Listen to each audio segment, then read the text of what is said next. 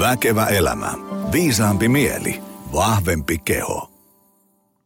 No niin, ei muuta kuin hyvää väkevä elämä lähetystä jälleen kerran arvoisa kuulija. Ähm, alkuun tutun tapaan kaupallinen tiedote.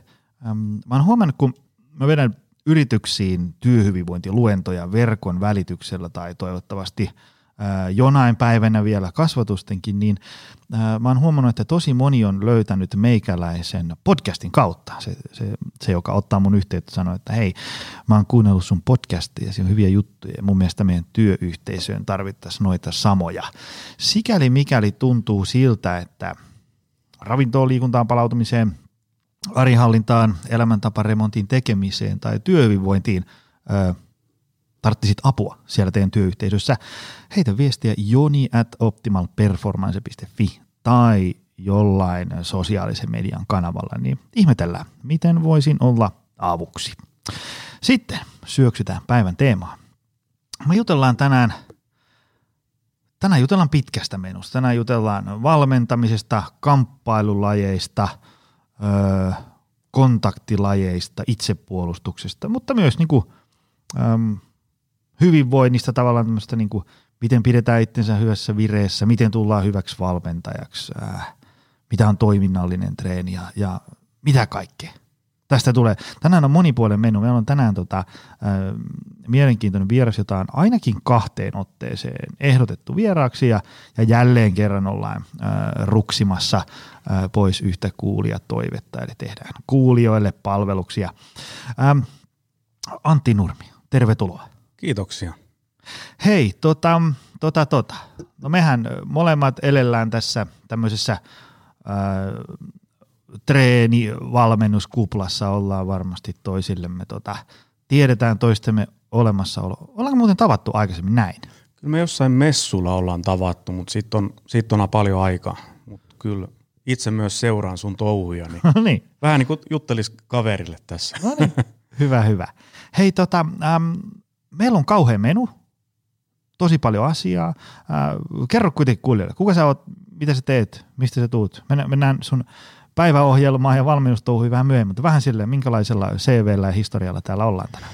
Vedetään tänne tiivis paketti tähän, eli Nurmi Antti ikä 42 ja tota, on ammattivalmentaja, valmennan toiminnasta harjoittelu, eli siellä meillä on ihan koulutukset, kahvakuulahajakoulutukset, kaikkea siihen – liittyvää ja sitten toinen työ, mitä tässä teen, niin on niin sanotusti nämä kamppailujutut ja kouluntaan nykyään ihan tavallisia tallaajia, eli uusia ihmisiä, ketkä tulee tuonne liikuntalaan ammattilaisiksi ja sitten myös ammattilaisia, palomiehet, poliisit, armeijat. Ja mä olen tehnyt tässä reilu kymmenen vuoden aikana reilu 200 ulkomaan opetuskeikkaa, käynyt lähi Afrikassa, Aasiassa, Jenkkilässä, ympäri Eurooppaa – ja siellä käynyt pääasiassa opettamassa just tosiaankin poliiseja armeoita.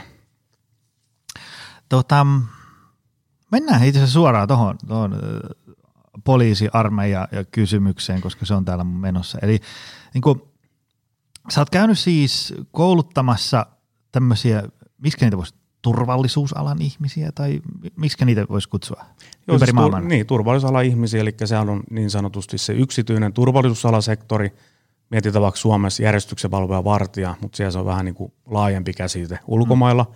niitä ja sitten tosiaankin poliiseja eri yksiköistä ja sitten totta kai myös tota armeijayksiköitä ja, ja myös noita pelastusalan ammattilaisia. Miten ihmeessä sä päädyit sinne? Mikä niinku, miten se on mahdollista?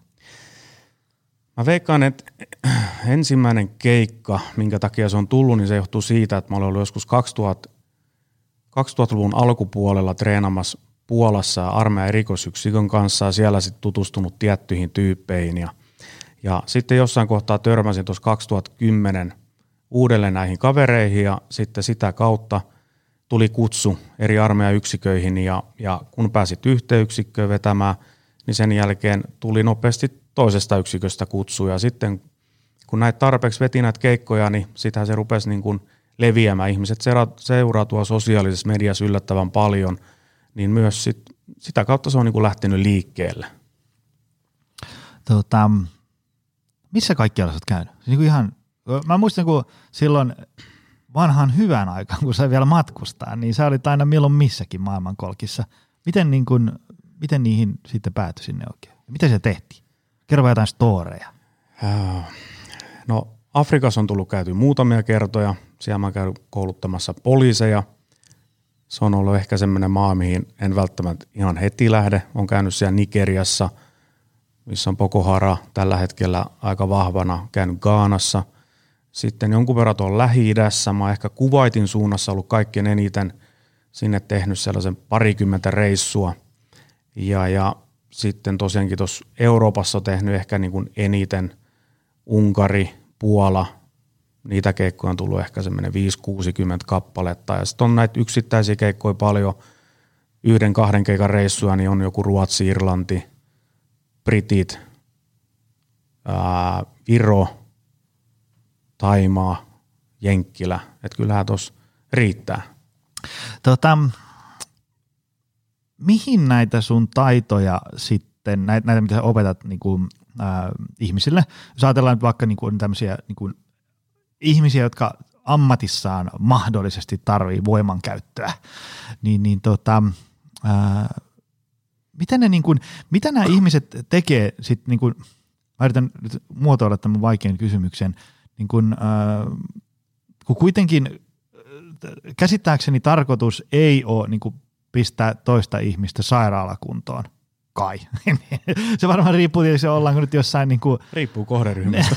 niin, mutta jos ajatellaan, että ollaan niin kuin Prisma vartija versus, tiedätkö, niin kuin Kyllä. Afrikan viidakossa taistellaan hengestä ja, ja elämästä, niin, niin tota, äh, kun, kun jos ajatellaan, meillä on tässä pöydällä sun kirja, ammattina väkivalta, käsikirja katuväkivaltaa vastaan. Kyllä. Niin, niin mikä siinä on niin kuin tavallaan, kun sitten kuitenkin niin kuin jos ajatellaan niin kuin tätä tematiikkaa, niin, niin tota, mikä siinä on niin kuin se the juttu? Mikä on saanut sut esimerkiksi niin kuin kiinnostuun tästä ja, ja sä haluat viedä näitä taitoja eteenpäin?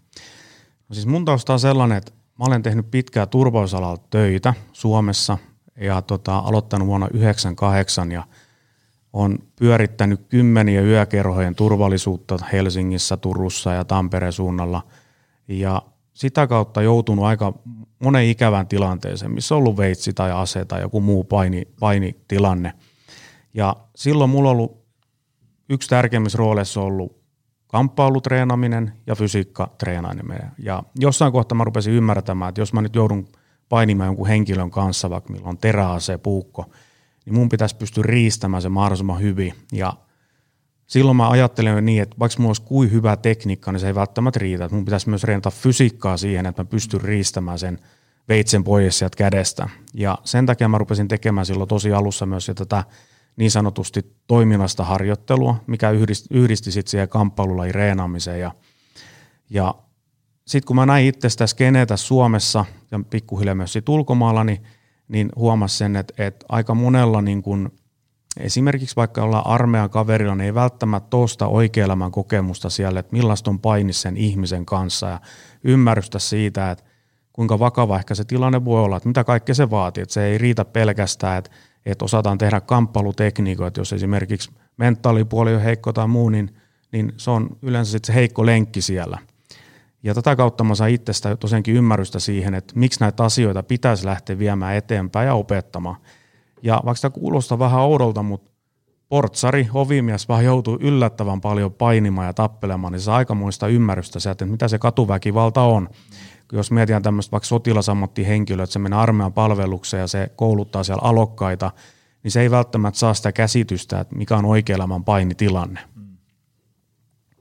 Mitä tota, kun tämmöisiä taitoja lähdetään äh, sitten opettelemaan, niin mä haluan käsitellä kahdesta teemasta. Myöhemmin se tavallaan tämä mindset ja tämmöinen henkinen ö, tematiikka siinä, mutta sitten tavallaan niin kuin keholta. Jos ajatellaan se, että, että niin kuin joku ihminen, joka on tämmöistä niin kuin, sanotaanko, että se perusterveessä hyvinvoimassa kunnossa ja sitten pitäisi yhtäkkiä ruveta harjoittelemaan erilaisia niin kuin teräaseiden riistoa, hallintaotteita, mitä lieneekään niputusta, niin mistä se lähtee niin kuin se, se niin kuin taitojen harjoittelu ja se, se fysiikan parantaminen ja niin edespäin? Tietenkin täytyy lähteä ensiksi, ja nyt jos mietitään vaikka joku herää se uhka, niin se on se ihan äärimmäisyys siellä, että, että sitä ennen pitää rakentaa se talon perusta vahvaksi. Ihan perusliikkuminen, lyöminen, potkiminen, perushallintaotteet ja muuta. Ja sitten vasta jossain kohtaa, kun se on valmista, niin sitten voidaan mennä tämmöisiin paljon vaikeampiin tekniikoihin, koska ne on, ne vaatii tosi paljon taitoa, varsinkin stressin alla ne on hienomotorisia asioita. Ja kun nämä perusasiat on hallinnassa, niin siinä sama aika, jos nyt mietitään, että meillä olisi tuossa vaikka se sotilas ja mun pitäisi kuuden kuukauden aikana rakentaa sit mahdollisimman hyvä, niin totta kai se täytyy suunnitella ihan niin perusfysiikkareeni, että pitää tehdä hyvä ohjelmointi sinne. Että pitää tehdä X määrää sitä kamppailureeniä, tekniikkaharjoittelu ja sitten pitäisi tehdä semmoista oikeaa fysiikkaharjoittelu, mikä tukee sitä kamppailureeniä.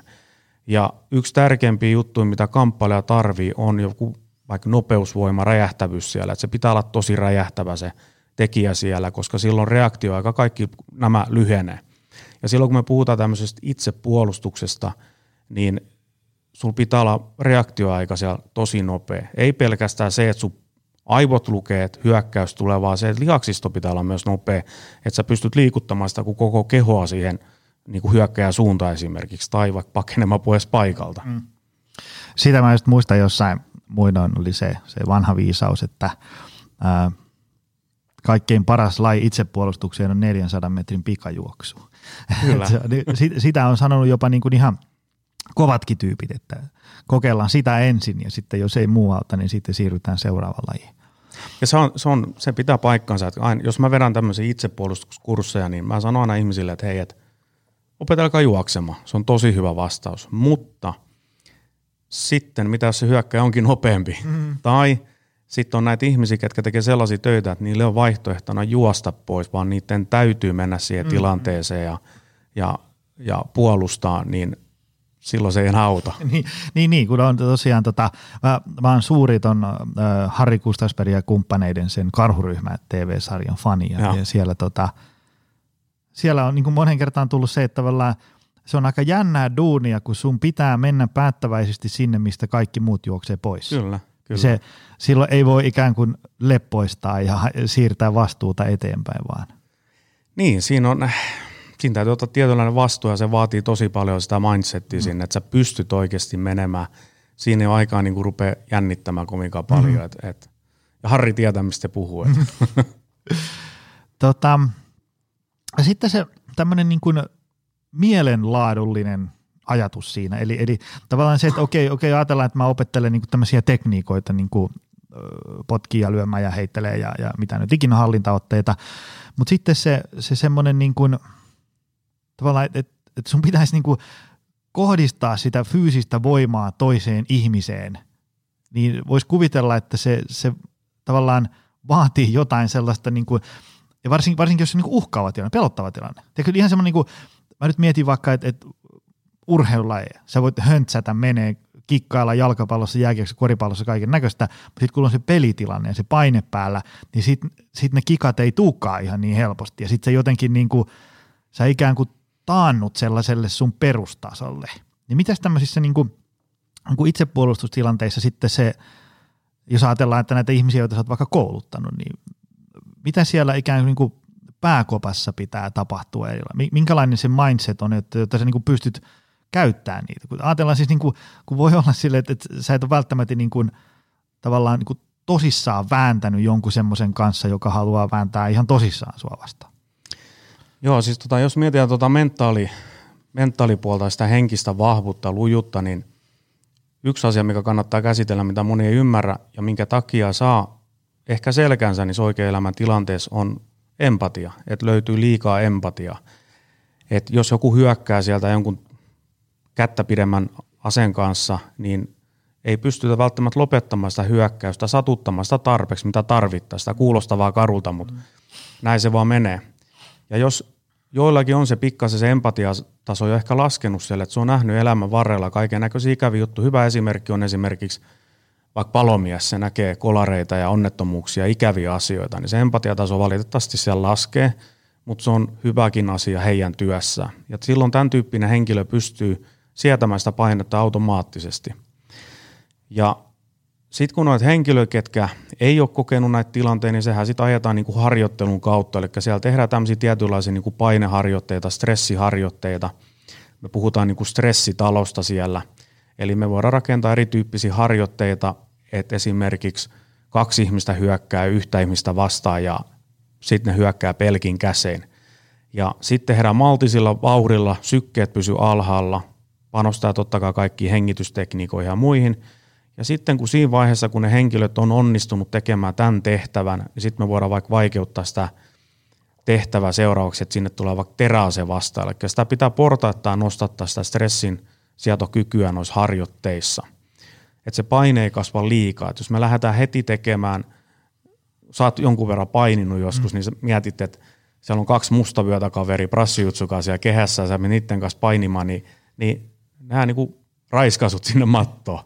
Ja ja se, se on epämiellyttävä reenamista. Silloin sun painesietokyky ei välttämättä kasva niinkään hyvin eikä järkevällä tavalla, vaan se pitäisi olla niin, että ensiksi tulee vaikka samantasoinen kaveri sun kanssa ja, tai jopa ehkä huonompi ja sit sä voitat sen ja sitten tulee samantasoinen kaveri ja sitten vähän päästä tulee pikkasen taas parempi ja parempi niin kuin viikon päästä, kuukauden päästä.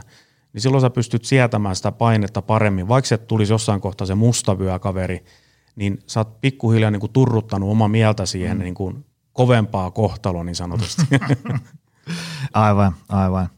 Mitä tota, kun sä sanoit tuossa, että, että, että kun tavallaan näkee äm, paljon tällaisia eri ammateissa niin kuin elämän nurjaa puolta ja sattumuksia ja, ja onnettomuuksia ja mitä nyt ikinä, niin, niin tota, se, se ikään kuin opettaa ihmiselle sitten jotain. Niin mitä sulle on opettanut tämä, jos ajatellaan, että sä oot, kauan sä oot, 25 vuotta, jostain mä näin semmoisen lukemaan. Joo, 25 vuotta. Niin, niin mitä, jos on, ei, ei tarvitse niinku tiivistää lyhyesti, mä voin tiivistää niinku pitkästi. Mitä se tavallaan kaikki tämä tämmöinen niinku, tämmöinen niinku, mikähän nyt olisi oikea termi, tämmöiset kamppailulait, itsepuolustus, tämmöiset, niinku, mitä sä oot käynyt kouluttaa, mitä ne on sulle ikään kuin, niinku, ää, opettanut elämästä?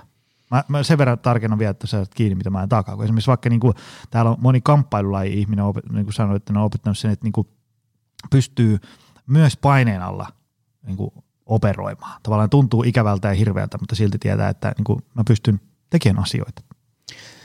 Joo, siis niin kuin omakin tausta kamppailu on semmoinen, että mä olen ehkä mennyt ehkä niin kuin kantapäirällä puuhun, että olen tehnyt kaikki asiat niin kuin ehkä tuplasti tai kolminkertaisesti enemmän, mitä niin kuin peruskamppailija tekee. Et on tehnyt hirveän duuni siellä ja on ottanut kovaa kontaktia siellä ja on sparrannut tosi kovaa ja on myös loukannut itsensä pahasti ja, ja sitten on, on treenannut, niin kuin, mäkin treenasin melkein kymmenen vuotta vähän niin kuin kilpaurheilija, että et mä treenasin melkein, melkein kaksi kertaa päivässä, kuusi kertaa viikossa.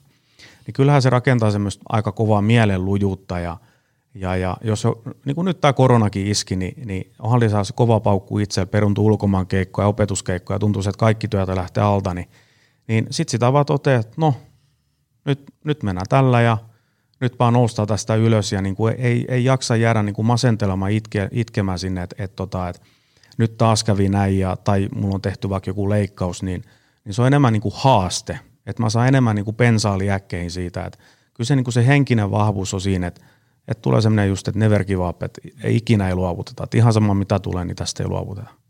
Että se henkinen vahvuus on niin kuin yksi parhaimpia juttuja, mitä kamppailulaissa on niin kuin ilman muuta. Että mä kuuntelin näitä aikaisempia haastatteluja, kun sä oot haastatellut poikiin, niin, niin sieltä tulee aika samoin juttu, mutta kyllä, että jos mä nyt yhtä asiaa painottaisin, niin se on tuo henkinen puoli, se vahvuus sieltä. Se on kyllä ollut sellainen, se, se, se henkinen puolen kehittyminen on ollut, äm, kun on ollut vieraita, jotka on marinoitu kitkerissä liemissä, niin, niin vaikka se on vahvistanut niin kehoa ja, ja, ja niin edespäin, mutta kyllä moni enemmän painottaa sitten sitä, sitä mieltä, että on tavallaan oppinut, että, että voi olla aika niin kuin hapokasta meininkiä, mutta silti, ja tuntuu pahalta ja ilkeältä, mutta silti voi ikään kuin, niin kuin ainakin kontata eteenpäin. Kyllä. Ja se, semmoinen, niin kuin, että vaikka semmoiset ihmiset näyttää esimerkiksi fyysisesti vahvoilta ja sanotaan rujoilta ja ne voi tehdä mitä ne huvittaa, mutta silti ne just sanoo, että enemmän se on niin kuin siellä korvien välissä. Ja sitten enemmänkin se, ja se, myös semmoista niin kuin nöyryyttä. Kun maalaisjärjellä voisi ajatella, että sit kun sä oot tämmöinen ikään kuin fyysisesti kaikki voipa, niin sit susta tulee semmoinen ylimielinen. Mutta ne ihmiset on monesti just päinvastoin. Kyllä. Et kyllä se, mitä mä tunnen paljon kamppailuita, niin kuin tosi pitkällinen kamppailuita, niin kyllä lähestulkoon kaikki on, on tota noin, niin aika jalat maassa olevia tyyppejä, tosi nöyriä ja auttavaisia. Mm. et vaikka ulkonäkö näyttää aika tiukalta ja kasvoissa on semmoiset pienet uurteet raskasta elämästä, niin ne, ne tyypit on loppupelissä sit kaikkein ehkä sympaattisimpia ja mukavimpia kavereita. Ne oikeasti niin kuin jeesaa ja, mm. ja tota noin, niin, et yleensä ne kovat tyypit kyllä tippuu tuossa matkan varrella pois. Et, mm. et kovinkaan moni ei treena kamppailulla ei 15 vuotta, 20 vuotta, 30 vuotta. Et, et jos on semmoinen niin sanotusti negatiivinen asenne, niin kyllä se savustettaisiin ulos sieltä salilta niin sanotusti. Joo, ja se, se, se, niinku, se, tota, se opettaa sellaista nöyryyttä. Ne, nekin muutamat vuodet, mitä itse lukkopaini ja tämmöistä, niin, niin tota, äh, muistaa sen, että kun se, siellä välillä löysi niin kuin itsensä umpisolmusta ja silleen, ja se oli kuitenkin, mutta laitto umpisolmuun semmoinen 10-15 kiloa kevyempi kaveri. No se, että miten tässä nyt näin kävi. ja sitten taas välillä oppi toisinpäin, sille, että huomasi, niin kuin, että, että niin kuin, kyllä se isompikin kaveri tottelee niitä tekniikoita, kun ne saa mukavasti napsahtaa paikalle ja niin edespäin. Joo, ei se, se aina se koko ajan niin merkitsee. Mä muistan itse kanssa mun ehkä elämää suurimpi pudotuksi kamppailulais maanpinnalla oli, kun mä olin parikymppinä ja luuli olevan tosi vahva ja kovakuntoinen ja hyvä kamppailija. Mä treenasin silloin, itse asiassa rupesin valmentamaan Gram Makaa silloin Turussa ja vapauttelu jalkautui Suomeen ja, ja meni ensimmäisiin vaparireeneihin, niin pojat niin kuin, ne niin kuin hakkas mut sinne mattoon. kun mä olin sitä ennen meidän seuran kovin tyyppi, mutta mä otin sen niin kuin opetuksena ja, ja sitten tajusin, että nyt mä treenaan jotain päin mettää. Mä tein semmoista niin kuin punttireeni, semmoista voimapunttireeniä. Mä, mun loppu kunto saman tien siellä. Ja sen jälkeen mun myös fysiikkareenaminen muuttui saman tien sen jälkeen. Sullahan on kauhean kavalkaadi erilaisia tämmöisiä tota, niin kuin koulutuksia. Eli personal treenit voi käydä eri niin kuin kahvakuulaa ja toiminnallista treeniä ja niin edespäin. Mutta nehän on mun mielestä, mitä mä katsoin listausta nopeasti ja mitä tuossa etukäteen puhuttiin, niin sehän on ikään kuin, niin kuin ei fitnessä eikä bodausta, semmoista, niin kuin, joka on tällaista niin kuin fyysiseen habitukseen tähtäävää treeni, niin sun on ikään kuin, tuntuu, että se on just sieltä jatkumon toisesta päästä. Että se on niin kuin sitä, sillä ei ole niinkään väliä, miltä näyttää, vaan se, että mitä pystyy tekemään. Joo, jos lukee jotain vanhoja haastattelu meikäläistä joku Fight Sportti tai podauslehti joku 10 vuotta, 15 vuotta sitten tehty, niin se lukee edelleenkin. Mä just luin jonkun vanhan, niin, niin mä olen sanonut siellä, että mulla on ihan sama, että näkyykö mun sixpack vai ei, vaan mua kiinnostaa se mun toimintakyky. Että jos joku nyt hyökkää mun päälle, niin, niin se, että mä haluan niin kuin voittaa sen kaverin mahdollisimman hyvällä tavalla. Että niin kuin, että ei se pinnallinen juttu, vaan se, että mitä oikeasti, kummosta voima oikeasti löytyy sieltä sisältä. Se, on, se niin kuin ratkaisee oikeasti. Tota, nyt jos ajatellaan sillä, että kun harva personal trainer tuossa nyt sitten joutuu ottaa asiakkaita hallintaotteeseen, niin tota, mikä sä näet, että mikä siinä on siinä toiminnallisessa treenissä niin kuin se juttu? Minkä takia sä oot sen, sen tämmöinen niin kuin sanansaattaja? Jos ajatellaan, että mä muistan, kun mä katselin aina välillä räntäsateisessa marraskuussa sun treenivideoita jostain Taimaan rannalta vai mistä ne olikaan, kun siellä kannetaan kaikkea. Joo, bootcamp. Öö, niin, niin. Ne oli tosi mielenkiintoisia. Mikä siinä on se the juttu? Miksi sä haluat sellaista, sellaisia taitoja opettaa ihmisille? No silloin kun mä sain kahvakuulat eka kerran käteen, olisiko ollut vuonna 2000, niin silloin me puhuttiin vaan muiden kamppailujen kanssa, että mennään treenaan. Että mitäs tänään tehdään? No tehdään tänään tämmöinen treeni. Sitten me heiteltiin kahvakuuli, lyötiin lekalla, kannettiin toisiin silloin ei ollut tämmöistä hienoa trendinimeä vielä siihen aikaan. Ja, ja tota, sitten pikkuhiljaa niin tajuttiin, että niin muutkin tykkää tästä. Ja sehän on sellaista niin kuin armeijahenkistä treeniä. Voisin väittää, että se treenitapa on ehkä yksi myös parhaimpi tapoja tälle ovelasti kasvattaa myös sitä henkistä lujuutta siellä samaan aikaan, kun treenataan. Ja tota, siitä se pikkuhiljaa sitten niin kuin ideakin lähti, että hei, että ruvetaan vetämään myös ryhmäliikuntana tätä – ja meidän seura taisi olla ensimmäisiä Suomessa, kun ruvettiin vetää ihan kahvakuula ryhmäliikuntaa. Ja siihen oli yhdistetty niin kuin ihan kahvakuula ja kehonpainoharjoittelu, treeni. Ja siellä oli parhaimmillaan 4-50 tyyppiä treenaamaan sulkon, kun me harjoiteltiin. Ja sitten jossain vaiheessa ymmärsin, että hei, tässä olisi ihan hyvä rako tehdä niin kuin bisnestäkin ja lähteä viemään tätä hyvää niin kuin sanomaa niin kuin myös eteenpäin ihmisille. Ja sitten me rakennettiin näistä eri, eri ohjaakoulutuslinjoja. Meidän ensimmäinen ohjaakoulutuslinja oli tämmöinen fighter training, eli puhutaan toiminnasharjoittelu ohjaakoulutuksessa. Siellä tehtiin vähän kahvakuulaa, renkaankääntöä, lekanlyöntiä, vedettiin vetokelkkoja ja muita. Ja tota, sitten sen jälkeen meillä tuli kahva- ja kahvakuulaohjaakoulutus ja siitähän sitten jatkuu. Ja sitten se päätyy myös tähän, mikä meidän nykypäivän on tämä meidän oma personatreeneri koulutus. Ja ennen kuin me vedettiin näitä ohjaajakoulutuksia, niin me vedettiin leirejä ympäri Suomen. Muistan mä ja Vuoren Vesa, niin meillä oli tämmöinen old school bootcamp. Vedettiin peräkärry täyteen kahvakuulia, leka ja renka ja mentiin ympäri Suomeen urheilukentällä, vedettiin leirejä. Ja jengi nauroi, että olette ihan idiootti, että toi on niin tyhmä, mitä te teette. No, nyt tänä päivänä sitten tässä ansaita leipä täällä tyhmällä hommalla. Se, tota, se semmoinen toiminna, kutsutaan sitä nyt toiminnalliseksi harjoitteluksi, niin se on, se on varsinkin nyt tälleen, kun ikä alkaa nelosella, niin tota, sen on huomannut, että, että tota, jotenkin vähän alkaa niin kuin kilsat näkyy tuossa kehon silleen, niin kuin, niin kuin tavallaan että siinä kyvyssä, miten sitä pystyy käyttämään. Ihan vaan semmoiset, että me käydään pojan kanssa pelaa koripalloa tai, tai tota, jalkapalloa futiskentä, semmoista pikku höntsyä. Jotenkin se, se, niin se suunnanvaihdokset ja niin, ne ei menekään ihan niin sutjekkaasti kuin korvien väli, jotka haluaa. Tai me oltiin tässä, niin kuin, mitähän siitä nyt on?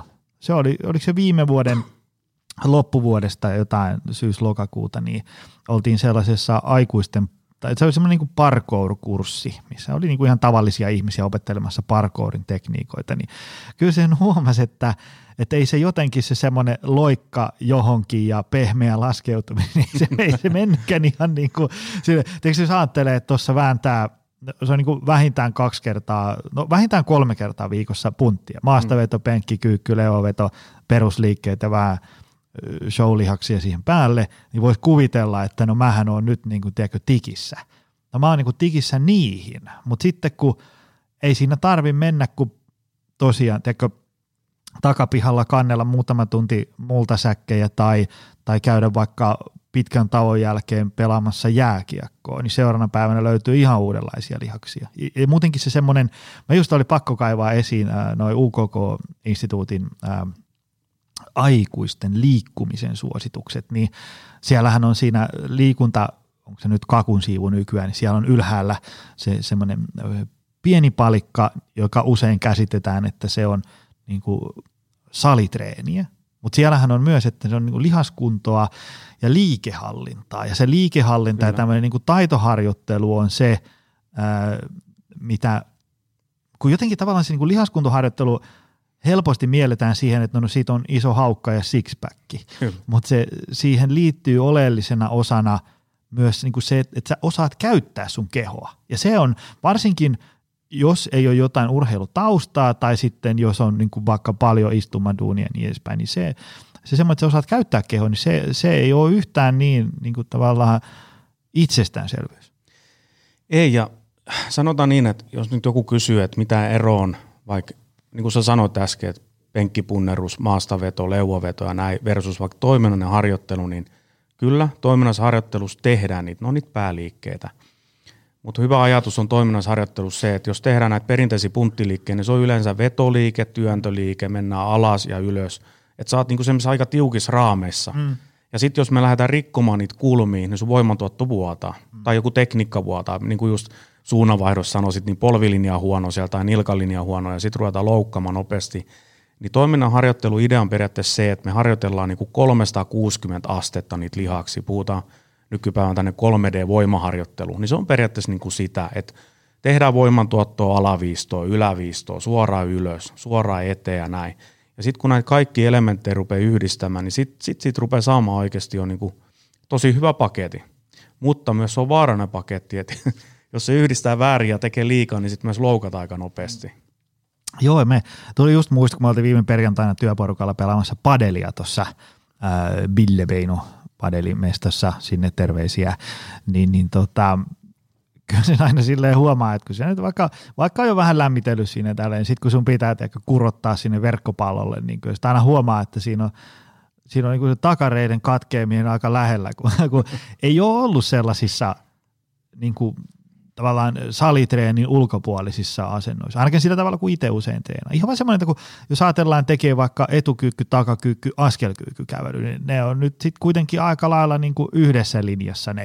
Että sitten jos pitääkin ottaa askelkyykky johonkin sivulle, niin kas kummaa, kun kiristää niin kuin mielenkiintoisista paikoista ja niin edespäin. Joo, ja tota, siis puolustusvoimissahan nyt siellä on liikuntauudistus meneillään. Mä oon mukana siellä projektissa kehittämässä tiettyä osa-aluetta siinä liikuntauudistuksessa, eli mitä vedetään sitten niin pääsääntöisesti alokkaille, niin siellä on mun mielestä tosi hyvä uudistus on se, että siellä on vapaa-ajan liikunta, niin yleensä se koripallo ja sähly, niin se on niin kuin kielletty. Ja syy on se, että siellä loukkaa kaikki eniten niin kuin nuoret kaverit. Menee akillesänne, nilkka, polvi, pamahtaa rikki siellä. Niin se on nyt pakotettu, että niiden täytyy tehdä voimaharjoittelu. Ehkä tämä niin kuin on väärinpäin, mutta sanotaan niin, että tässä vaiheessa on ok lähteä tekemään sitä voimaharjoittelua, koska niiden nuorten kavereiden lähtökohta on niin huono tällä hetkellä. Et periaatteessa sunhan pitäisi rakentaa itsestä suht vahvan tietyt osa-alueet ja siitä lähteä rakentamaan just tämmöisiä ketterysjuttuja ja muita. Mm. Mutta siellä se on tosiaankin rajattu pois ihan sen takia, niin että ennaltaehkäistään niitä vammoja siellä. Et muistan tämmöisen, että aina oli joka vuotinen portsareiden saunailta kesällä ja mä olin niitä siihen aikaan ainoampi niin kuin kamppailijoita siinä porukassa. Mut oli podareja voimannostajia. Ja mä olin se pieni kamppailija, mentiin pelää pesäpalloa, niin siellä oli aina ambulanssi paikalla, kun jolla oli etureisi tai takareisi revennyt irti sieltä kokonaan, tai olkapää, kun ollaan lyöty tuota pesäpalloa. Niin. Sulla oli tämmöinen koulutus myös kuin mobility, eli ilmeisesti liittyy liikkuvuuteen, jos osaa nimestä yhtään Joo. päätellä. Tota, liikkuvuushan on tosi media seksitön teema. Se ei ole, tuntuu, että se ei kiinnosta oikein ketään, mutta tota, minkä takia sä näet sen tärkeänä? Kuitenkin ajattelet, että ei ole oma koulutus. Tota, meidän kurssinjohtaja siinä on tuo Halosen Petri, joka on niin kuin toiminut pitkään fysiikkavalmentajan aprobaattiin niin Alppimaan joukkueessa ja Petri lähti sitä rakentamaan meillä, koska mä näin itse silloin sen, että se on todella tärkeä niin kuin aihe just siinä niin kuin urheiluvamman ennaltaehkäisyssä.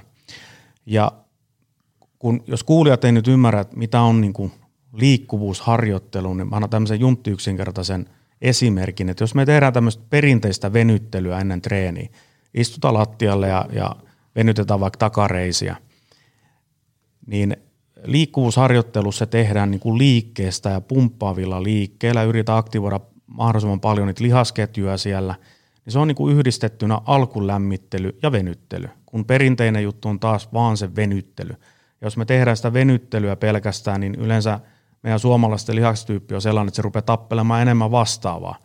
Eli meidän lihakset jopa menee niin kuin jumimpaa enemmän siitä. Sitten jos me tehdään näin ja ruvetaan reenamaan ja nostaa raskaan rautoja, niin sitten tulee niitä vedähdyksiä tosi nopeasti. Niin tämä liikkuvuusjuttu on niin kuin tosi hyvä juttu, että, että sehän ei ole niin kuin notkeutta, vaan se on liikkuvuutta. Mm. Että haetaan niin kuin nivelille pitkää liikerataa ja, ja On en, vammojen ennaltaehkäisyssä erittäin tärkeä asia. Ja nyt kun ollaan, mä olen lähtenyt opettamaan tämmöisiä ammattilaisia palomiehiä, sotilaita ja muita, niin jos niiden pitää mennä esimerkiksi jonnekin kohteen sisälle, ne odottaa siellä tunnin ja ne on ihan kylmissä ja lihakset on jumissa, niin jos ne saa tiedon, että viisi minuuttia mennään sinne sisälle, sinne taloon, vaikka armeijayksikkö menee sinne, niin ne voi pari, minuutin kaksi tehdä näitä liikkuvuusharjoitteita, niin se aktivoi lihaksistoa ja hermostoa siellä, niin saadaan ennaltaehkäisty niitä vammoja. Kun tulee just näitä juoksuja, suunnanvaihdoksia ja muuta, niin, niin sitten ei loukata. Ja ihmisen toimintakyky pysyy paljon parempana, kun tehdään näitä liikkuvuusharjoitteita. Et se on niinku itsellä nykypäivä treenaamisessa se yksi tärkeimpiä juttuja, että ennaltaehkäistään vammoja. Nyt jos ajatellaan, kun, no kun sä, te, sä, sä koulutat tai, tai vedät erilaisia workshoppeja tämmöisiä, niin – onko siellä niin kuin kuulijapäässä tavallisia ihmisiä vai onko siellä yleensä niin kuin tämmöisiä hyväkuntoisia pt ja palomiehiä ja poliisin päin? Kysyn lähinnä sillä, että onko, onko niin kuin, millä tasolla ihmisten tämmöinen niin kuin liikkuvuus kautta mobility, niin kuin sä sitä äsken kuvailit, on tällä hetkellä? No jos me mietitään ihan tota noin, niin perustalla, eli meidän Spartan Akademin koulutuksia, mitä me vedetään, niin sinne tulee 98 prosenttisesti tavallisia ihmisiä, liikuntala ammattilaisia, urheilijoita tai sitten henkilöitä, ketkä pyrkii alalle uusina henkilöinä, niin kyllähän siellä on niin kuin aika paljon haasteita niin kuin sen liikkuvuuden kanssa. Et on totta kai niitä poikkeuksia, että et siellä on tosi hyviä tyyppejä, että niillä on hyvät lähtökohdat, mutta sitten siellä on myös sitä ääripäätä. Et esimerkiksi jonnekin tämmöisen aasialaisen vessa-asento, syväkyykky, slaavikyykky, ne ei niin kuin päästä vaan. Et, et siellä on niin kuin, polvissa on tuhottu se liikkuvuus ja nilkoissa on tuhottu se liikkuvuus, niin, niin kyllähän siellä niin kuin se lähtökohta on, on suht huono tietyllä henkilöillä. Että jos miettii, mitä tämä oli niin kuin kymmenen vuotta sitten, että kun vedettiin ensimmäinen vaikka kahvakuulla ohjaakoulutus, niin siellä oli pääsääntöisesti kamppailijoita. Mm. Ja kamppailijoilla on liikkuvuus aika hyvä. Ne joutuu venyttelemään, koska ne ei pysty tekemään muuten niitä tekniikoita hyvin. Ja silloin vielä itse asiassa osallistujaporukka oli niin, että, että 99 pinna oli miehiä ja yksi nainen eksy sinne. Ja sitten se nainen oli ihan suu aukeana, että mihin mä oon tullut. Mutta nyt nykypäivän on toisinpäin. Että nyt on niinku se 95 pinnaa naisia ja sitten sinne eksy se yksi tai kaksi miestä vaan. Että tota, siellä on, se, se, on iso vaihteleva, mutta sitten jos mennään tuonne vaikka armeamaailmaan, niin se on jossain, jossain yksikössä jopa aika kamalas hantis, että niinku, et, et näkee, niinku, että jätkät koht, niinku, menette rikki ihan kohta. Mm. Riippuu vähän maasta. Et Suomessa on tosi hyvä taso, et Suomessa on tosi kiva vetää ammattilaisia reenejä. Täällä pidetään itsestään niinku oikeasti huolta. Ei nyt ihan kaikki, mutta suurin osa. Mutta sitten kun on mennyt jonnekin tuonne Afrikkaan, niin on vaan niinku puristellut päätä, että ei tästä tule yhtään mitään. Onko se niinku jengi niin jähmeitä vai, vai lihaskunto huono vai mikä? No mä, mä annan yhden esimerkin. Mä olin opettamassa tota, Kuvaitis niin kuninkaan henkivartijakaarti viikon verran. Ja se oli tämmöinen niinku, heistä, se oli tämmöinen niinku fysiikkavalmennus, että heistä piti tulla, heidän piti saada tämmöinen niinku fysiikkavalmentaja paperit siitä ja oli viiden päivän aika tiukka ohjelma ja sitten mä tunsin sen yhden yksikön kouluttaja aika hyvin ja mä sanoisin, että sä valkkaat sinne sit oikeasti hyvät tyypit, että siinä ei tule mitään surkea tapauksia, että et jos niistä tehdään niinku liikuntakouluttajia sinne yksikköön. Viikossa ei saada ihme aikaiseksi, mutta saadaan kuitenkin jotain aikaiseksi. Ja mä teen aina aika monesti sille, kun mä menenkin uuteen paikkaan, niin mä pistän ihmiset tekemään jotain juttua, vaikka oma alkulämmittely tai kamppailulais varjonyrkkely. Mä näen sen tason tosi nopeasti. Ja sitten mä sanoisin, että ottakaa tämmöinen pieni alkulämmittely, että lämmitelkää kehoja ja tehkää vähän liikkuvuusharjoitteja ja muita, niin siellä oli kaveri, mikä on saanut tehdä haaraperushyppyä. Mm-hmm. Ja sitten kun sä näet tyypin, että tuossa tulee liikuntakouluttaja, mutta se ei osaa tehdä haaraperushyppyä edes, niin kyllä siinä on siinä vaiheessa, että ei jumalauta, että mitä tästä viikosta tulee. Että, että jos se ei osaa haaraperushyppyyn, niin eihän se kykene tekemään oikein muitakaan juttuja välttämättä kovinkaan hyviä. Ja, sitten mä kysyin siellä, että mitä tämä jätkä tekee täällä, että joo joo se pitää olla, kun se on autonkuljettaja. Ja sitten tuli ilmi, että se on joku ison, ison, ison herran tota noin, veljen poika suurin piirtein. Niin sitten mä sanoisin vaan, että mä en tule opettaa mitään haaraperushyppyä ja muita, että mä en uhraa aikaa siihen, että te saatte opettaa sitä maa ja ulkopuolella. Tota, sä oot kouluttanut paljon personal trainereita ja, ja, ja ylipäätään valmentajia, jotka sitten auttaa ihmisiä tässä fysiikkapuolessa. Niin tota, koska tuo Langoilla on tosi paljon nykyisiä valmentajia ja sitten valmentajaksi tulemisesta haaveilevia. Mitkä on sun teesit, että miten tullaan hyväksi valmentajaksi? Ihan nyt saat vetää niin kuin pitkän kaavan kautta. Mitä, mitä niin kuin pitää ymmärtää, mikä on se mindset, mitä pitää osata, mitä pitää olla työkalupakissa ja niin edespäin. No jos me puhutaan siitä toiminnasta harjoittelusta, niin jos sen ymmärtää, ne perusperiaatteet siellä, levytankotekniikat, peruskahvakuulalusta, perusideat kehonpainoharjoittelusta, ehkä vastuskuminauhasta, kuntopallo, niin sen, jos sä sen handlaat niin kuin suht hyvin, niin sen jälkeen sun on myös helppo istuttaa se asiakas sinne kuntosalilaitteeseen, koska se ei ole rakettitiedet enää se, se siellä. Mutta tosiaankin niin perusymmärrys täytyisi olla niin kuin melkein joka kategoriasta, joku perusymmärrys. Sun ei tarvitse olla superhyvä, mutta sun täytyy ymmärtää ne perustekniikat. Et yleisin tekniikka esimerkiksi joku kyykky, niin se on vain yllättävän vaikea tekniikka siellä. Sitten kun sä ymmärrät niitä perustekniikoita, niin niin totta kai myös PT pitää olla malliesimerkki, niin sen täytyisi pitää itse pysty tekemään niitä asioita ja olla suht ok kunnossa. Ei sun tarvi olla mikään fitness-tähti, niin kuin ei tässä itsekään olla, mutta, tota noin, niin, mutta kyllä sun täytyy olla semmoinen, että sä pystyt tekemään niitä juttuja, nautti siitä liikunnasta ennen kaikkea. Että ellei liikunta sun intohimo, niin voiko tulla tosi hyvä PT? Niin ei, ei välttämättä. Ja perusymmärrys ravinnosta, henkinen puoli totta kai, siitä perusymmärrys ohjelmoinnista, niin niillä, niillä, ja totta kai nykypäivänä myynti ja markkinointi, että jos sulle ei ole somekanavaa, niin on oikeasti aika vaikea myydä sun palveluita, mm. et sitäkin pitäisi niinku ymmärtää. Ja sitten kaikkien kannattaisi erikoistua johonkin, että et, et jos haluaa olla hyvä painonnostossa, niin sun pitää oikeasti reenata sitä tosi paljon ja käydä niitä koulutuksia. Ja pitää myös ymmärtää se oma osaamisen taso, että mitä pystyy opettamaan, mitä ei pysty opettamaan. Et, et ollaan, iso ongelma liikunta on se, että, että ollaan vähän niin kuin kaikki tietäviä, että ei osata pyytää apua. Et jos joku kysyy asiasta, mistä sä et tiedä, niin älä keksi vastausta, vaan sano asiakkaalle, että hei, katsotaan ensi treenissä, mä selvitän ton jutun, mm. niin ihmetellään sitä sitten lisää. Ja pysytään niillä omilla vahvuusalueilla. Ja mehän tarvitaan niin kuin Suomessa kaikenlaisia persoonia, että et tota, et jotkut persoonat ei siedä mun valmentamistapaa yhtään, ja sitten taas jotkut aurinkoiset persoonat, niin ne taas tykkää sen tyyppisistä ihmisistä, että kaikkien PTiden pitäisi rakentaa se oma persoona, koska jokainen henkilö on erilainen, niin sitä pitäisi niin kuin lähteä kehittämään sille, että millainen sä oot ihmisenä ja miten sä pystyt käsittelemään muita ihmisiä tietynlainen persona pystyy käsittelemään tietynlaisia persoonia. Sitten on totta kai sellaisia valmentajia, kun pystyy käsittelemään melkein kaikki erilaisia persoonallistyyppejä, mutta sitten puhutaan jo niinku, niinku valmentamisen taidosta, mm, mm. ja se on pitkä tie sitten taas. Ja kun muistaa perussäännöt, 10 000 toistoa, yhtä tekniikkaa, oikeaoppista suoritetta, niin sitten tekniikka hallus, että jos on tehnyt 10 000 toistoa päin mettää, niin se on edelleen paskatekniikka.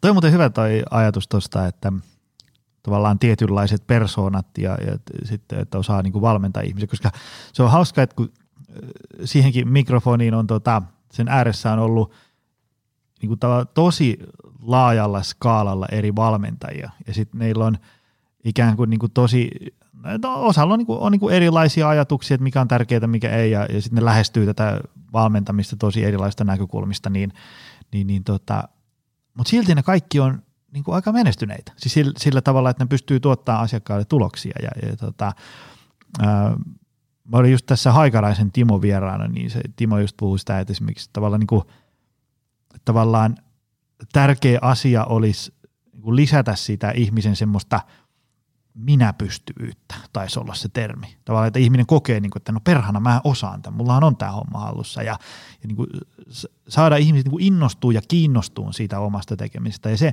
se, että millä sä saat ihmisen tavallaan niin kokeen onnistumisen kokemuksia, millä sä saat sen innostua ja kiinnostua, niin sehän on aina tosi ikään kuin per yksilö. Siis siinä mielessä, että äm, vaikka mä itse oon tosi sellainen valmentajana – sellainen, vähän, mikä se voisi sanoa, vähän semmoinen kädenlämpöinen, hyvinvointi, perheen iskä, kiva tyyppi, niin, niin mä en olisi kauhean hyvä valmentaja mulle itselle. Koska mä jotenkin taas sit tykkään semmoisesta ikään kuin vähän semmoisesta rouheemmasta, ei mistään semmoisesta niin nöyryytyksestä tai kyykyttämisestä, mm. mutta semmoinen, kun mulla on ikään kuin, niin kuin lähtökohdat aika hyvät. Mä oon aina urheilu ja, ja mulla on niin puitteet kunnossa ja on safkat ja palautumista ja perusasiat hallussa, niin mulle jotenkin maistuu ehkä vähän enemmän sellainen nyt heittomerkissä verenmaku suussa tekeminen tai semmoinen vähän niin kuin rouheempi, semmoinen, niin kuin, että päivän päätteeksi tietää, että on tehnyt tänään jotain, kun taas jollekin muulle se olisi niin kuin täysin väärä lähtökohta. Ja niin Se on varmaan aika paljon semmoinen, osaa niin kuin lukea sitä ihmistä, että mihkä niin kuin mitä tämän kanssa pitää tehdä kulloinkin? Joo, kyllä sitä tota pitää niinku osata lukea. Ja tota, mutta se, että kun tässä on itse opettanut niinku kymmenillä tuhansilla ihmisillä niinku liikkumista ja kamppailulajeja, niin kyllä kaikki vaan tykkää elämyksistä mm. ja siitä niin sanotusti tiukasta otteesta, mutta tota, se tiukka ote täytyy vetää silleen, että, että vaikka sillä ihmisellä tulisi paha olo siellä treenissä, niin kun se lähtee sieltä treeneistä, niin sen pitää kokea, että oli muuten kamala treenit, mutta jumalauta, nyt on hyvä fiilis. Mm-hmm. Että nyt on hyvä fiilis. Että kyllä lähestulkoon kaikki ihmiset ottaa vastaan sitä niin kuin tiukkaa kuria ja, ja tiukkaa treeniä, mutta sitä ei saa niin kuin aina vetä tietenkään. Ja sitten on, kyllä niitä löytyy myös totta kai niitä yksilöitä, että ne ei pysty vaan sietämään sellaista niin kuin tiukkaa kuria, niin kuin säkin sanoisit, että, että siellä pitää olla niin kuin jämpti, jämpti ote, mutta kyllä suurin osa tykkää siitä, koska ne saa sitä harvasta paikkaa. Ja sitten se on monelle ihmiselle niin kuin elämys. Mm. Ja mä koen sen, että, että niin kuin itse, että mä oon aika niin kuin tiukka itseäni kohtaa tietyissä asioissa, että jos mä menen valmentamaan ja opettamaan, niin kuin päivä päättyy, niin kyllä mun pitää nähdä, että, että ne mun oppilaat, treenarit, niin, niin, ne, niin kuin silmät loistaa, niin kuin, että vau, mikä mm. päivä. Et silloin mä niin kuin ymmärrän sen, että okei, mä annan taas kaikkeni, ja nämä kaikki on nyt niin kuin tosi tyytyväisiä. Mutta sitten on myös niitäkin hetki, kun on liian tiukka, ja sitten se voi jollekin mennä niin kuin vaan yli. Mm. Ja mä annan tästä tiukuudesta pienen esimerkin, tota noin, niin me tehtiin, Janni Hussi otti yhteyttä – ja me vedettiin treeni, ne pyysi bootcamp-treeni jollekin tämmöisen, äh, olisiko ollut joku fitnessmalli kilpaporukalle ja se kuvattiin sitten ja, ja ne tuli tuonne Turkuun ja mentiin Ruissaloon ja sitten Janni oli silleen, että nyt verät kovat, kovat treenit ja mä olin Jannille, no kuinka kovat, että no saaksa ne itkemään. sitten, mä, sitten mä olin Jannille, että onko se nyt ihan varma, että, että kyllä se onnistuu. että, että kyllä pystytään niin kuin ihmisen mieli viemään sinne aika helpostikin – kun käytetään pikkasen aikaa silleen, että, että sitä ei saa tehdä silleen niin kuin liian alistavassa tietenkin, mutta tota, sitten mä kysyin Janni, no paljon aikaa. Sitten Janni oli, että tunti. Ja tunti on tämän tyyppisessä, että kun sä lähdet uuvuttaa ihmistä pikkuhiljaa, niin se on oikeasti aika vaikea tehdä tunnissa. Että jos puhutaan kolmesta tunnista, neljästä tunnista, niin kaikkien mieli murtuu jossain kohtaa. Ihan niin kuin vaan fysiikkareenissä. Sitten mä sanoisin Janni, että no kyllä se onnistuu, että kyllä mä lupaan sen. Ja 45 minuuttia meni, niin ensimmäinen kyynel tirahti sieltä, pistettiin tytöt hyppäämään laiturissa, siellä oli kylmää vettä ja sitten vähän punnertamaan rantahiatikos ja, ja käskytettiin niin siinä, mutta et sanotaan niin, että kyllä ihmisen mielen pystyy murtamaan reene aika nopeastikin. Tota, mä otan muuten sulle yhden tämmöisen äh, kuulijakysymyksen, että tota, kun sä oot itse tehnyt kuormittavaa työtä, siis niin kuin fyysisesti siitä paljon reissuhommaa ja niin edespäin. Niin, niin tota, multa on kysytty tämmöistä, että, kun, ää, kun me puhutaan niin kuin vaikka työelämästä ja tämmöistä arjen jaksamisesta, niin ää, jo, jotkut ihmiset kokee jäävänsä vähän keskustelun ulkopuolelle, koska usein keskustelu on semmoista, että no sit vaan – priorisoit omaa aikaa ja otat sitä, mietit mikä on sulle tärkeää ja jätät pois niitä ja näitä, kun kaikille se ei onnistu. Kun joillakin on niin kuin kuormittavampi työ, on, on reissuhommia, pääsurraa kierroksilla, kenties on niin kuin fyysistä työtä ja niin edespäin, ja aikatauluja ei voi itse päättää ja niin edespäin. Niin tota, kun sä oot, sä oot kouluttanut ihmisiä, jotka niin kuin tekee kuormittavaa työtä, esimerkiksi vaikka niin kuin jossain poliisit, palomiehet, puolustusvoimat, tämmöiset niin kuin turvajoukot ynnä muut tällaiset, kun ne ei voi niin kuin, jos alkaa väsyttää kesken tulipalon, niin ne ei voi lähteä sieltä kotiin, kun täytyy mennä tekemään mindfulnessia. Niin mitkä on sun teesit, mitä sä antaisit ohjeita sellaisille ihmisille, joilla nyt ikään kuin tavallaan ammatti ja elämäntilanne on nyt sellainen, että sitä kuormitusta nyt vaan on, niin, niin tota, mitä silloin pitäisi niin kuin tehdä? Ravintoliikunta, palautuminen, arihallinta, muu tämmöinen ajattelutapa, niin edespäin. No tämmöinen hyvä neuvo niin kuin ensimmäisenä, niin mitä ammatti-ihmiset tekee, että, että aina kun on tilaisuus heittää seljälle, niin aina heti seljälle, jalat pitkälle ja silmät kiinni ja otetaan pienet powernapit niin sanotusti. Ja se toimii yllättävän hyvin, että, että mä oon itse vetänyt välillä vähän niin kuin liiankin tiukkoja paketteja. Mä muistan, mä kerran yhdeksän päivän aikaan – kolme eri maata ja koulutin 80 tuntia. Niin siinä ei kovin paljon kerkeä nukkumaan, mutta se meni jo ehkä vähän hölmöyden puolella itseltä, mutta tota, lepo, uni on tosi tärkeä, se on se numero ykkönen varmasti, että nuku niin paljon kuin pystyt. No, kuinka monella on sitten näillä ihmisillä uniongelmia? No melkein kaikilla. Mä väittäisin siihen, että, että, että se pystytään parantamaan sitä unenlaatua hengitysharjoitukset. Että ne on niin kuin, mä oon niihin perehtynyt tässä viime vuosin tosi paljon – kiitos siitä Kustaperi Harrille, niin tota, ne, on, ne on toiminut ihan älyttömän hyvin, että saa sykkeet alas, saa hermosto rauhoittumaan, niin sitten pystyy niin kuin nukahtamaan paremmin ja sitten pystyy ottamaan tämmöiset, jos sulla on vartin tauko vaikka jossain luennolla tai oot autossa istumassa, niin silmät kiinni ja teet hengitysjuttuja, niin sä saat sykkeet yllättävän alas ja oot taas paljon fressimpi. Sitten totta kai niin hyvänlaatuinen ruoka, niin siihen kannattaa niin kuin panostaa, että se olisi mahdollisimman puhdasta energiaa, mitä sä saat. Et itekin on oppinut, kun jos mä opetan pitkiä päiviä, niin, niin mä en voi vetää mitään, mennä tuohon kiinalaiseen ja vetää hirveät hiilarimätöt siellä ja sen jälkeen mä nukahdan, kun mä opetan, että et, et täytyy niinku aika maltilla syödä, mutta tarpeeksi energiaa, nestettä, vettä tarpeeksi ja varsinkin jos on liikuntalalla töissä, sä hikoilet koko ajan, niin elektrolyytit, kaikki tämän tyyppiset. Ja sitten jos on sitä vapaa-aikaa, niin mulla on semmoinen tapa, että jos mä matkustan ulkomaille, ihan sama kuin pitkä lento se on, niin jos mulla on vaan mahdollisuus, niin mä aina kun mä hotelliin, niin mä vedän lenkkarit jalkaa ja lähden vetää lenkin. Et mä käyn katsomassa ympäristön ja, ja yritän nähdä kivoja maisemia ja, ja rauhoitella itteeni. Ja mulla itsellä ehkä semmoinen yksi tärkeä henkireika on just se, että mä menen metsään. Metsässä on hyvä olla. Ja sauvakävely, mitä mä oon tehnyt 12 vuotta, mitä kaikki frendit aina nauraa, mutta sitä käytetään pelastusopistossa muun muassa palautumiseen ja muuhun, niin se on ollut todella mukava ja tehokas niin kuin palauttava, palauttava jumppa.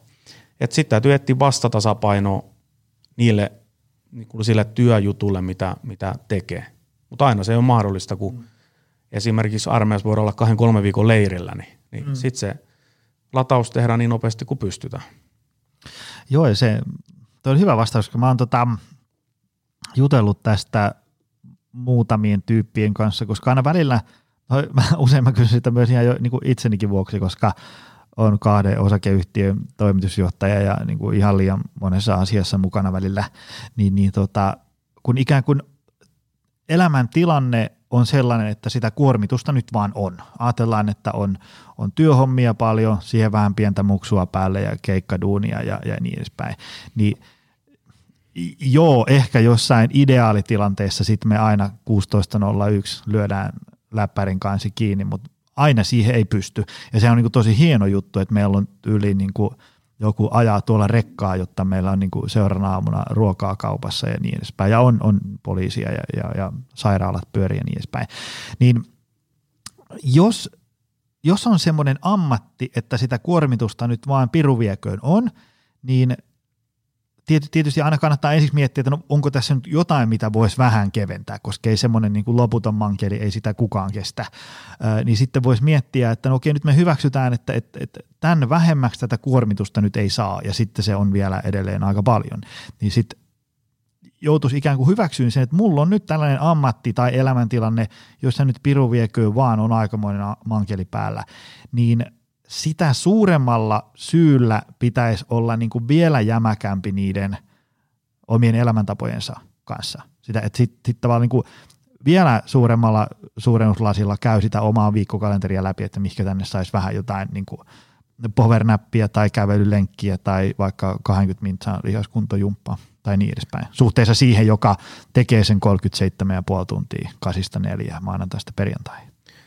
Joo, siis toi Martin Ruune, Training for Warrior perustaja, sanoi mulle joskus aika hyvin, tästä on aika yli kymmenen vuotta, niin että jos hän suunnittelee urheilijalle viikkokalenterissa niin treenissä, niin aina ensimmäinen, mitä hän suunnittelee, siinä on lepopäivä. Ja mä oon ottanut itse sen käyttöön niin kuin ihan työelämässä, että mä yritän katsoa puopat etukäteen, että milloin mun lomat ja milloin mun vapaapäivät. Ja sitten sen ympärille mä oon rakentanut niin kuin sit se työkalenteri. Ja se on ollut semmoinen iso helpotus, koska sitten mä tiedän, että okei, kolmen kuukauden päästä niin mä pääsen kahdeksi päiväksi tonne niin kuin huilimaan ja näin. Mm. Että semmoinen suunnittelu, kannattaa suunnitella se oma tiukka arki sinne, että vaikka tekisi 12 tunnin päiviin, niin sinne kannattaa rytmittää jotain asioita, mistä tulee hyvä mieli. Että on se tilaa se Netflix-sarja tai, tai aamusta joku hyvä aamupala tai ennen töitä pääset 80 minuutiksi kävelemään ulos, niin, niin sitä kannattaa, semmoista rutiinia kannattaa niin kuin noudattaa ja hyväksy se, että no nyt on tiukka puoli nyt mm. mennään näin ja sitten sen jälkeen mä pystyn vähän himmaamaan.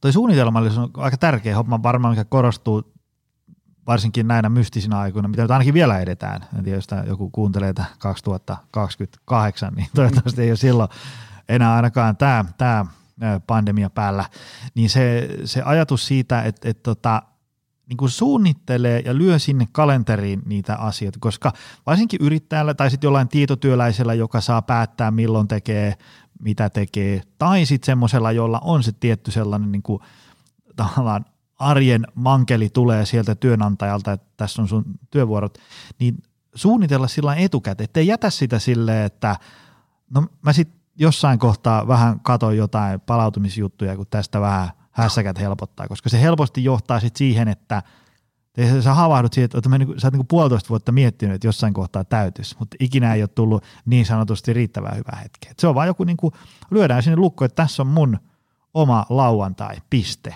Tänne ei nyt survota muuta. Se on vaan niinku fakta homma, että ei ihminen robotti, että kaikki ihmiset pystyy tekemään aika kuormittunut työtä niinku yllättävän pitkääkin. Mutta jossain vaiheessa tulee se iso alamäki. Ihan samalla tavalla tehdään urheilijalle tota noin, niin harjoitusohjelma ja siinä on pelkkää nousukäyrää vaan, niin jossain kohtaa se loukkaantuu ja sitten tulee kuukauden kahden treenitauko sen takia.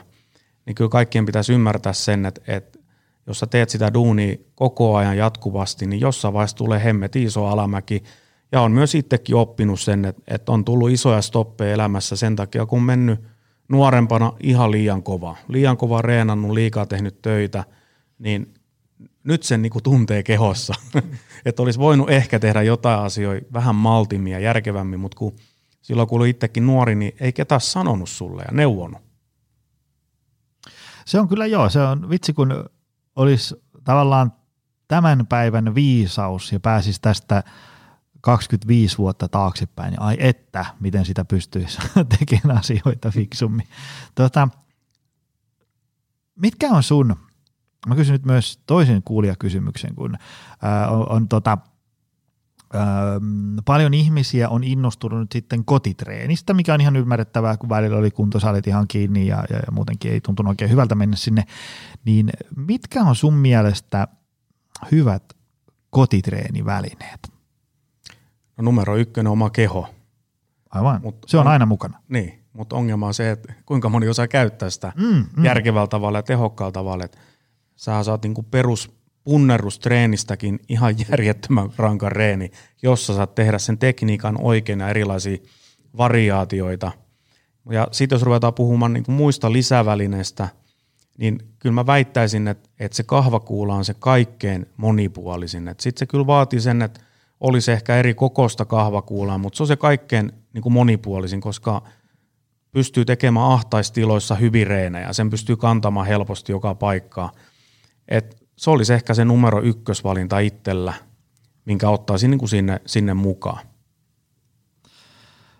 Mä oon miettinyt semmoista, kun vetää vaikka työhyvinvointiluentoja liittyen niin kuin treeniin, liikunta ja aktiivisuuteen ja sitten miettinyt semmoista ikään kuin kohtalaisen vielä saavutettavissa olevaa täydellistä treenipakettia kotio. Siis lähdetään nyt siitä, että kaikilla ei mahdu sinne kaksi on sitä täysmittaista voimaräkkiä, levytankoa ja niin edespäin. Mutta on sellainen, että ajatellaan, että niin olkkarin nurkkaa voisi virittää sellaisen, että, että jos ajatellaan, että, että susta ei välttämättä tule niin kuin maailman kovinta kilpaurheilijaa, mutta ainakin terveys ja hyvinvointi ja hyvä lihaskunta pysyy yllä, niin mikä olisi sun semmoinen tyyli niin kuin viiden aparaatin, jotka mahtuu sanotaanko nyt vielä johonkin äh, 300 euroa tai alle? Mulla olisi se kahvakuula. ja eri kokoinen Hirveä kahvakuula. kasa kahvakuula. Niin, eri kokoisia kahvakuuli. Mulla tuli mieleen, että joku niinku, äh, jos nyt miettii ihan tämmöistä, että joku toimistotyöläinen tuosta nyt aloittaa ekaa kertaa, joku jumppapallo. No mä usein puhun säädettävistä käsipainoista, mutta kyllä kasa kahvakuuliakin niin kuin, toimii tosi hyvin. On, no kahvakuulassa se ongelma, että sun pitää, se on niin kuin erilainen, osa, omanlainen niin kuin taitoalue, että sun pitää harjoitella tekniikkaa paljon, että siitä tulee hyvä, että käsipainolla on helppo lähteä tekemään hauiskääntöjä ja vipunostoja ja kulmasoutua, että se vaan toimii niin paljon helpommin. Että, että jos nyt mietitään ihan tavallisen talla ja harjoittelu, niin, niin okei, pieni kahvakuula, käsipaino, nauha, jos se saa johonkin hyvin kiinni, koska siinä saa ihan älyttömän hyvin niin kuin aktivointiharjoitteita, keskivartaloharjoitteita – niillä pääsee aika pitkälle. Levyt onko turha iso. No, tasapenkki jollekin on kiva, että kokenut reenari ei tarvi mitään tasapenkkiä, mutta sitten taas tavallinen ihminen tykkää siinä tehdä tietynlaisia asioita. Mutta kyllä niillä pääsee on niinku tosi pitkälle, että et joku vastuskuminauha. Jumppapallo on hyvä, mutta siinäkin täytyy vähän käyttää niinku mielikuvitusta, että mitä sitä pystyy. Mutta kun nykypäivänä reenaminen on niin helppoa. Sä pistät YouTube auki ja sieltä tulee miljoona eri tekniikkaa, että kun joskus itse on lähtenyt liikkeelle kahvakuulasta, niin – ei tiedetty kuin yksi tekniikka ja kuulat oli 224 kilo kuulaa ja ihmeteltiin, että mitä helvettiä näillä tehdä. Ja kädet revis, revittiin monta vuotta samoin tekniikoin niiden kanssa ja sit saatiin ensimmäisen jotain VHS-videoa jostain päin ja ei pahemmin YouTube katseltu silloin, mulla on tietokonettakaan vielä siihen aikaan. Mainio.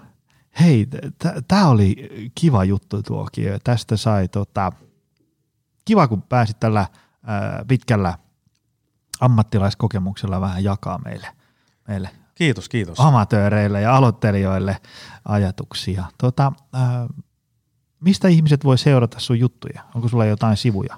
Eli varmaan toi Instagram on se kaikkein tota, noin, niin aktiivisin, eli Antti alaviiva Spartan alaviiva Nurmi.